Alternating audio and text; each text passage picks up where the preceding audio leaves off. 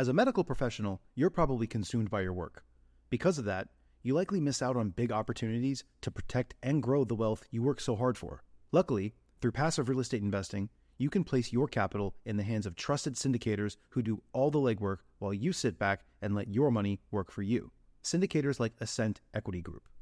Ascent Equity Group is led by three medical professionals turned full time real estate investors who have secured a quarter of a billion dollars in assets in just three years. And their latest opportunity, Sunrise in Chandler, is open now. Sunrise in Chandler is an exciting 177 unit value add multifamily opportunity in the affluent city of Chandler, Arizona. This Class B asset in a Class A location was secured at a significant discount and is already cash flowing out of the gate, with 89% of the units still in need of renovation. Sunrise in Chandler is close to meeting its capital raising goal and will be closing soon. So if you'd like to learn more, visit ascentequitygroup.com forward slash best deal to schedule a call. That's A S C E N T equitygroup.com slash best deal. This opportunity is open to accredited investors only investors do not need to live in the area where they invest. As a matter of fact, that's probably the wrong thing to do for many investors that are in California or the Northeast, which are just too expensive. Before we get into today's episode, I want to offer you a free service and a free gift. Yes, a free gift. You're a loyal best ever listener. You deserve free gifts and it's from our best ever partner, Secure Pay One, the landlord helper. So are you a landlord or investor who's self-managing? Well, if you're self-managing, is that the best way to scale your business? And are you fulfilled by self-managing or would you rather be doing other stuff with your time? Like, I don't know, scaling your business, scaling your portfolio, making more money, bringing more rentals, rental income coming in because you're acquiring more properties. If you want to scale, if you're not getting fulfilled by self-managing, then here comes the free service, here comes the free gift.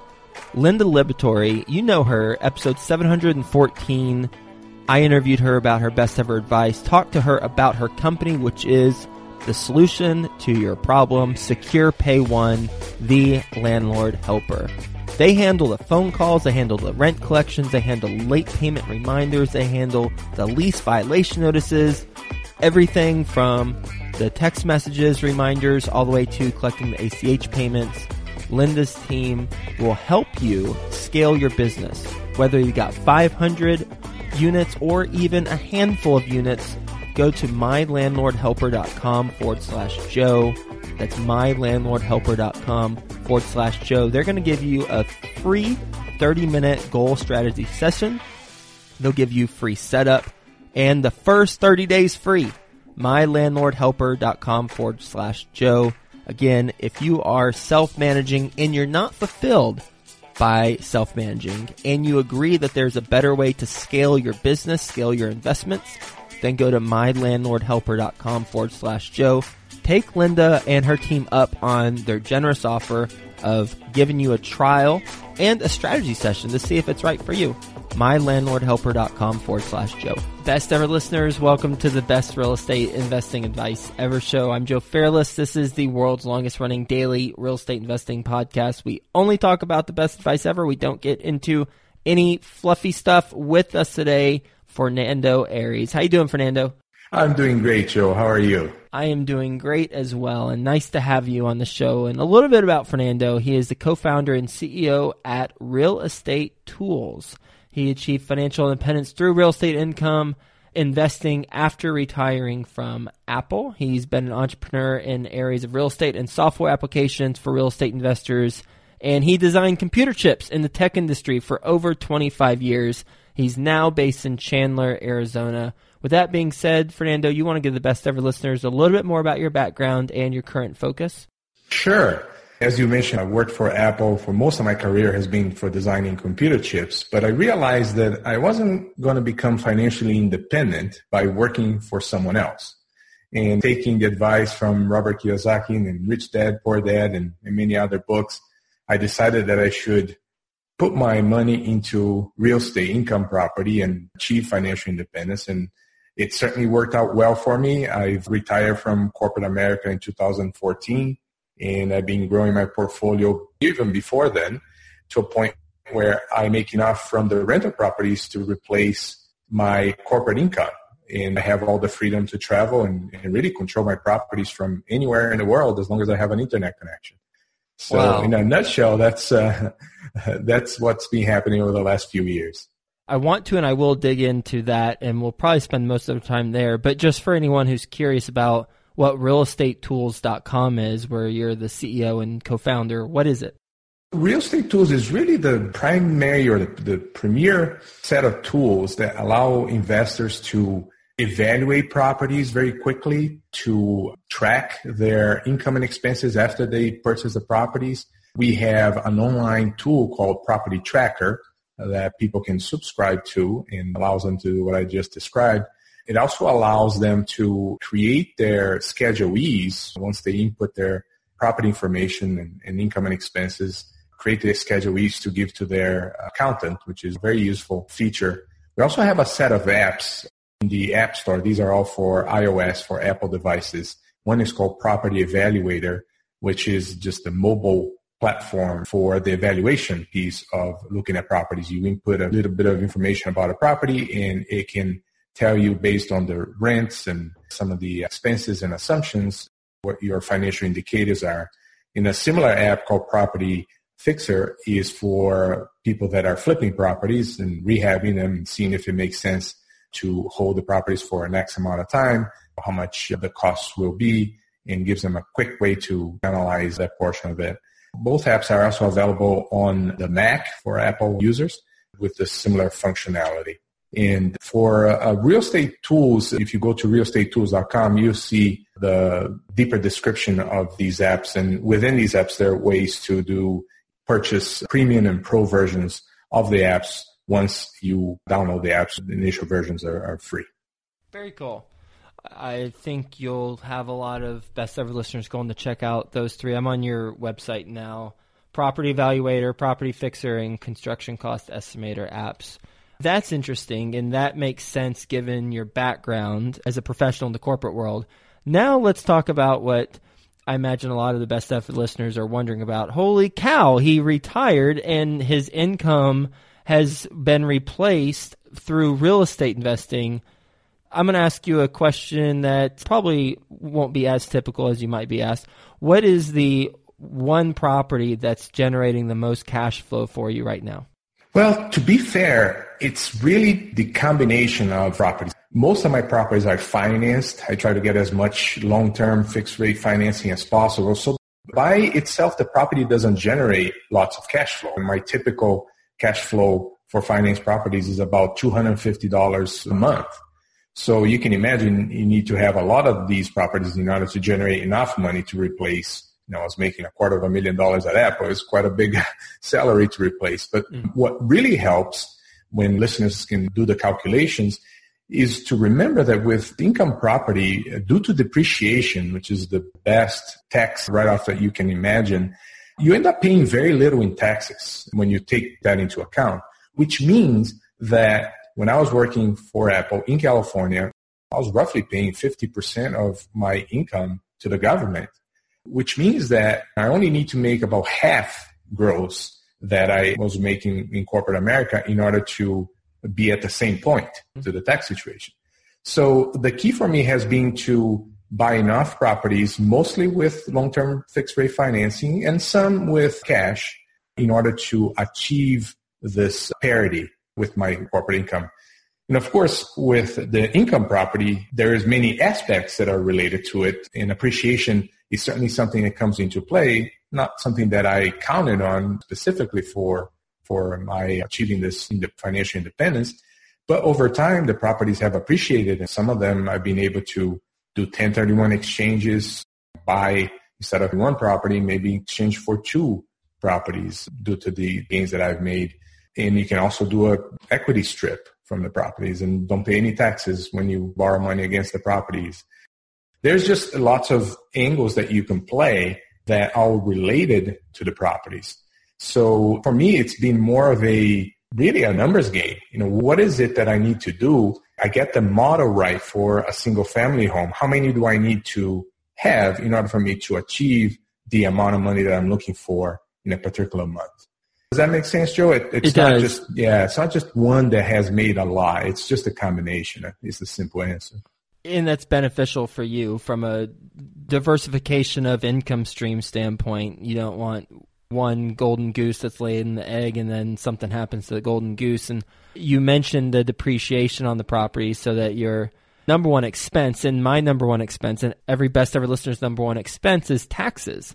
And it gets overlooked by almost everyone that we get so caught up in lowering and trying to fix up the property or increasing the income of the property when in reality our first focus should be on how do we minimize the amount of taxes in a legal way so that we're playing by the rules but also taking advantage of what the system allows. That is beautifully said. I present a chart when I'm at events that shows I've tracked my portfolio from 2011 and the latest is 2015. 2016 is rolling in fairly quickly, but I showed this beautiful chart that plots the real estate income from 2011 to 2015 compared to income taxes as a percent of income. And what happens with the chart is the real estate income goes up steadily over the years as I build my portfolio, but the taxes go the exact opposite way. Yep. So the end result is at this point, due to most due to depreciation, there's very little being paid in taxes, but my income is up. And this is exactly what I was shooting for when I decided to go down this road. You've mentioned earlier, I really have a beef with financial analysts that talk about investment as only being stocks and bonds and basically the stock market. And they tout these returns from corporations or mutual funds, but they completely disregard the fact that you can leverage your money with real estate. And because of depreciation, you pay very little taxes, which completely puts real estate in your favor. A quick example for most of my properties for listeners to appreciate is if you put 20% down on a property with a long-term financing fixed rate in place, which is what I recommend, you're essentially leveraging your money five to one. Five times 20% is 100% of the property. What that means is that if the property goes up by, let's say, 5% a year, you know, basically tracking inflation numbers that were given, you're actually making 25% because it's five times your leverage money.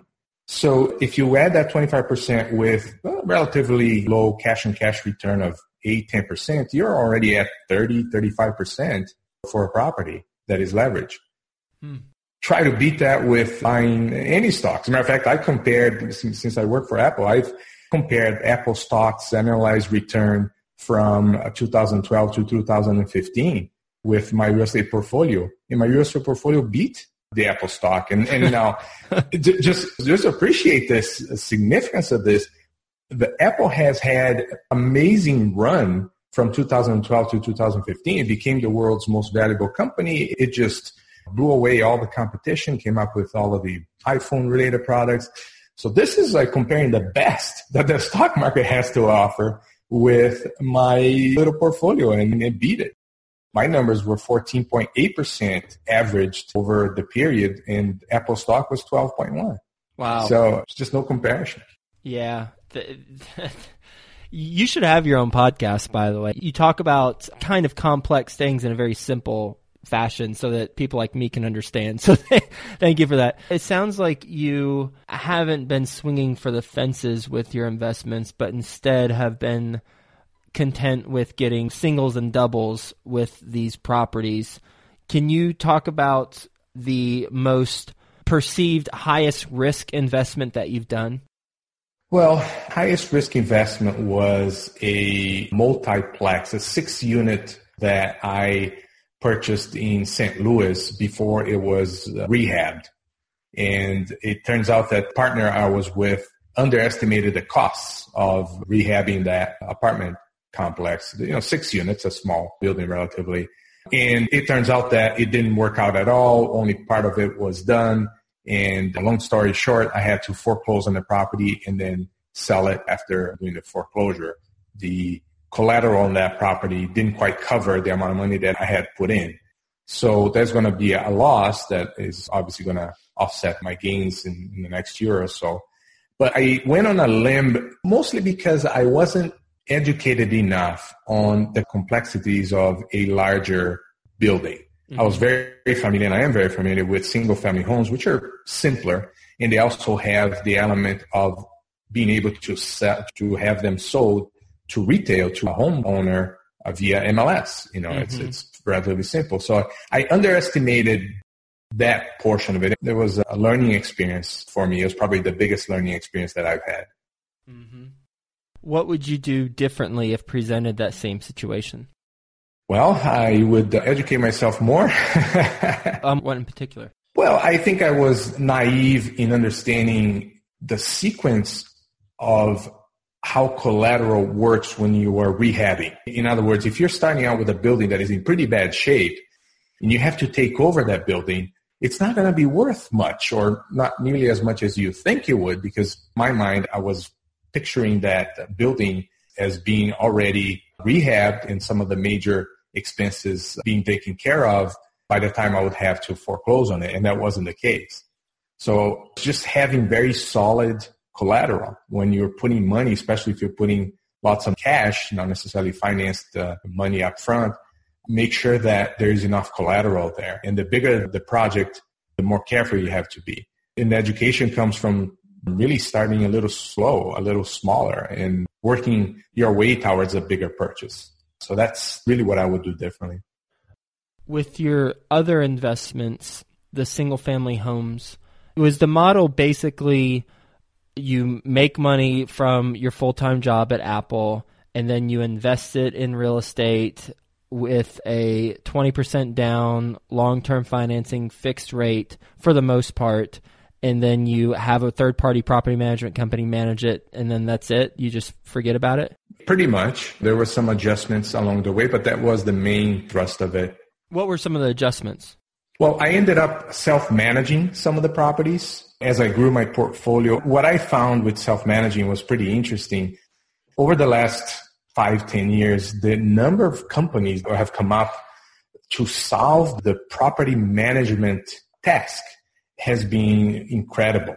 You can get rent collection done online very economically. You can have repairs done through companies that are online. and Some of them are nationwide. You can have evictions done. You can have collections done. And you don't necessarily need a one location or one property manager to do all of these pieces. You can have accounts online with different companies that handle these pieces and then you can do the self-management. And I found that that worked really well, especially for the higher class tenants, what I call a class A tenants tend to be less problematic. They have less requests and they tend to stay longer and they tend to work on the property themselves many times. So that was an adjustment that worked out really well. As I built my portfolio, I hired an assistant that essentially did a lot of these self-management tasks for me and I concentrated on the higher strategic vision on the portfolio, such as should I change insurance companies for this geographical area because I might be able to get a better rate? How do I go about doing the research for this? Well, that is a lot of savings that could be happening as opposed to doing the management of details on a single property. What type of software did you use when you were doing, and are you still doing self management? My company, Real Estate Tools, we offer propertytracker.com. If you just go to propertytracker.com, as I mentioned in the beginning of the show, it allows you to evaluate a property. So it allows you to make a decision whether to buy or not to buy a property. It gives you a projection, one year, 10 year projections. It's very easy to use. But then it tracks that investment, the income and expenses, all of the leases and documents. You can upload all of that information. So I've been using that software even prior to acquiring the company, Real Estate Tools. I've been using that software for many years. And that's been the primary hub where I keep all of that information. And every year I analyze the entire portfolio or break it down into different geographical areas and see what items I'm spending majority of my expenses on, what I should be concentrating on, what's the low hanging fruit, property taxes and so on. It really gives me a overall tool in a way to fine tune the portfolio as I go forward. The property manager, I do some self management, as I mentioned earlier. My property managers, they have their own tools as well. And I have also property managers for some of my properties. And they use various tools such as AppFolio or Buildium. And they send me the owner statements monthly, which I do review. What is your best real estate investing advice ever? If you want real wealth, stick with income property, with rentals. If you want spending money, then become a flipper. Mm-hmm. yep. I have watched my portfolio build, the wealth creation build over time. The combination of what I call the gross equity income, the return on equity, which really takes into account the appreciation, the leverage that I showed, long-term principal reduction. Remember, I advocate fixed rate long-term loans on these properties, which means that every year you're reducing that principal. And that principal in real dollars becomes less and less of your income due to inflation. So the beauty of the income property play is that in one hand, in one side, you are using inflation to your advantage because you're leveraging your properties. You're doing a five to one or four to one leverage, which allows you great returns from appreciation against inflation. And on the other hand, you have a fixed principal that you pay every month that does not change over time, even though inflation keeps going at its pace. So you're setting your expenses on that side. So it's helping you both ways. And then on top of it, you have cash flow, which is the money left over after your expenses, as long as you buy properties that cash flow, which is obviously what I recommend. This is how you create wealth. It doesn't require the expertise or the economies of scale if you're trying to flip properties. And a lot of gurus out there will tell you that that's the way to make money. I disagree 100%. It's a lot harder. It's a business. And having rental properties, it's not completely passive, but it's a much easier long-term wealth creation tool. Yeah, flipping properties, you get chunks of cash, but you have to actually invest it into long-term income producing properties in order for you to not be a hamster on a wheel. Exactly. That velocity of money is is something you have to watch out for. You always have to keep the ball rolling. Again, it's a business.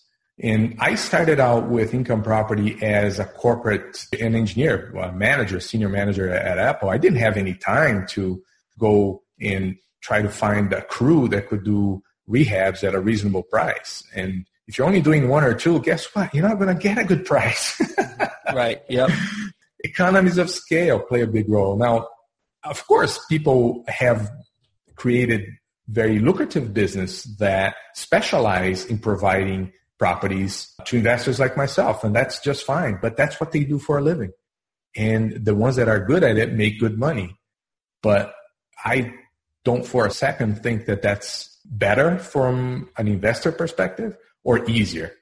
I just don't see it. You ready for the best ever lightning round?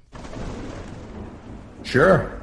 All right, let's do it. First, a quick word from our best ever partners. Are you an investor who self manages, talks to your residents, collects checks, and handles all the day to day tasks? Well, there's a better way, best ever listener, and guess what? That better way is Secure Pay One. Secure Pay One, the landlord helper, will have conversations over the phone with your residents whenever there's an issue and the residents can pay you directly. So schedule your free trial and 30 minute session today at mylandlordhelper.com forward slash Joe. That's mylandlordhelper.com forward slash Joe. Feeling lost on your roadmap to wealth? Tune in to the newly launched REI Foundation podcast, where hosts Jason and Peely give you all the steps and missteps towards achieving your investing dreams. Featuring interviews from top industry professionals Make sure you listen and subscribe to REI Foundation podcast at thereifoundation.libsyn.com. What's the best ever book you've read? The Bulletproof Diet by Dave Asprey. Best ever deal you've done?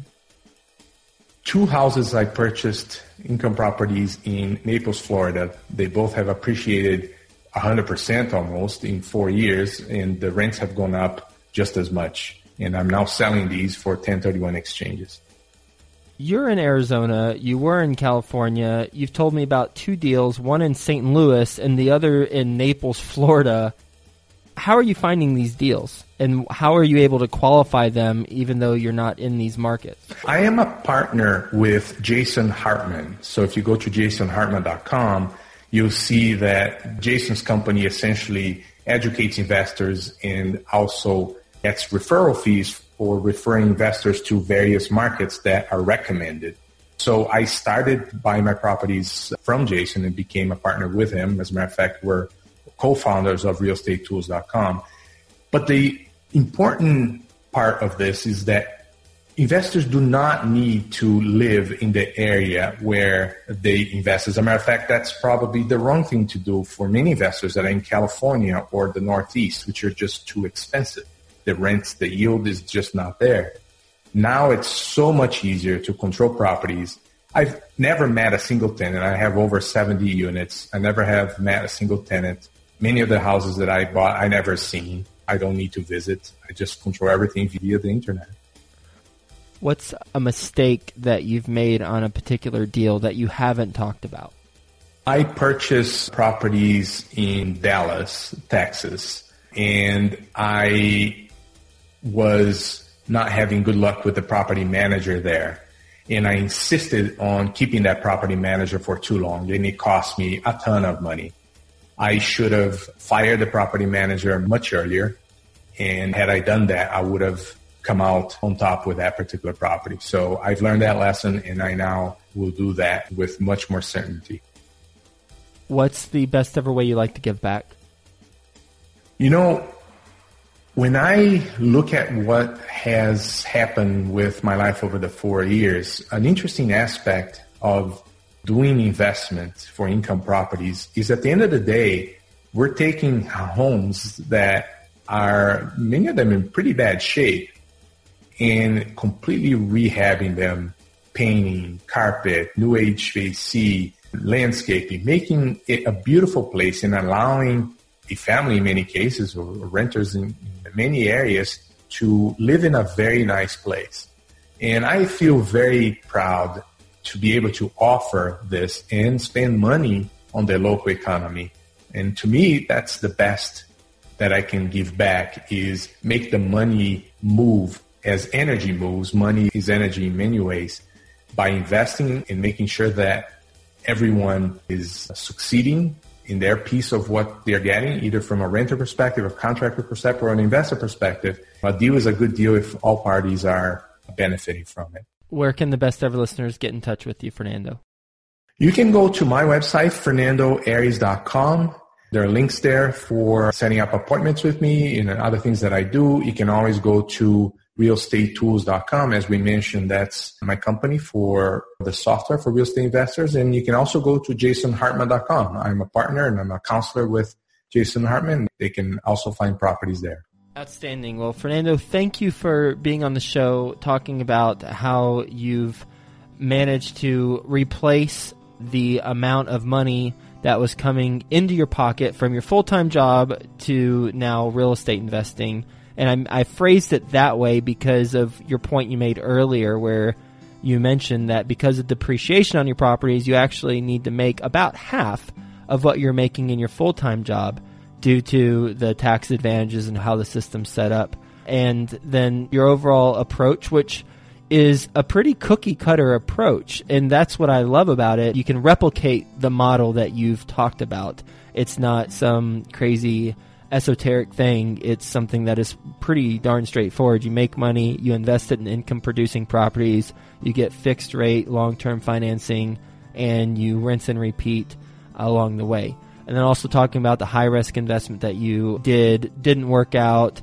The lesson learned is make sure that you know what type of collateral is in place and if it's solid enough so that if you have to take it back, then you're going to either come out ahead or at least get your money back. So thanks for being on the show, Fernando. Hope you have a best ever day, and we'll talk to you soon. Oh, thank you, Joe. You too. Feeling lost on your roadmap to wealth? Tune in to the newly launched REI Foundation podcast, where hosts Jason and Peely give you all the steps and missteps towards achieving your investing dreams. Featuring interviews from top industry professionals, make sure you listen and subscribe to REI Foundation podcast at thereifoundation.libsyn.com.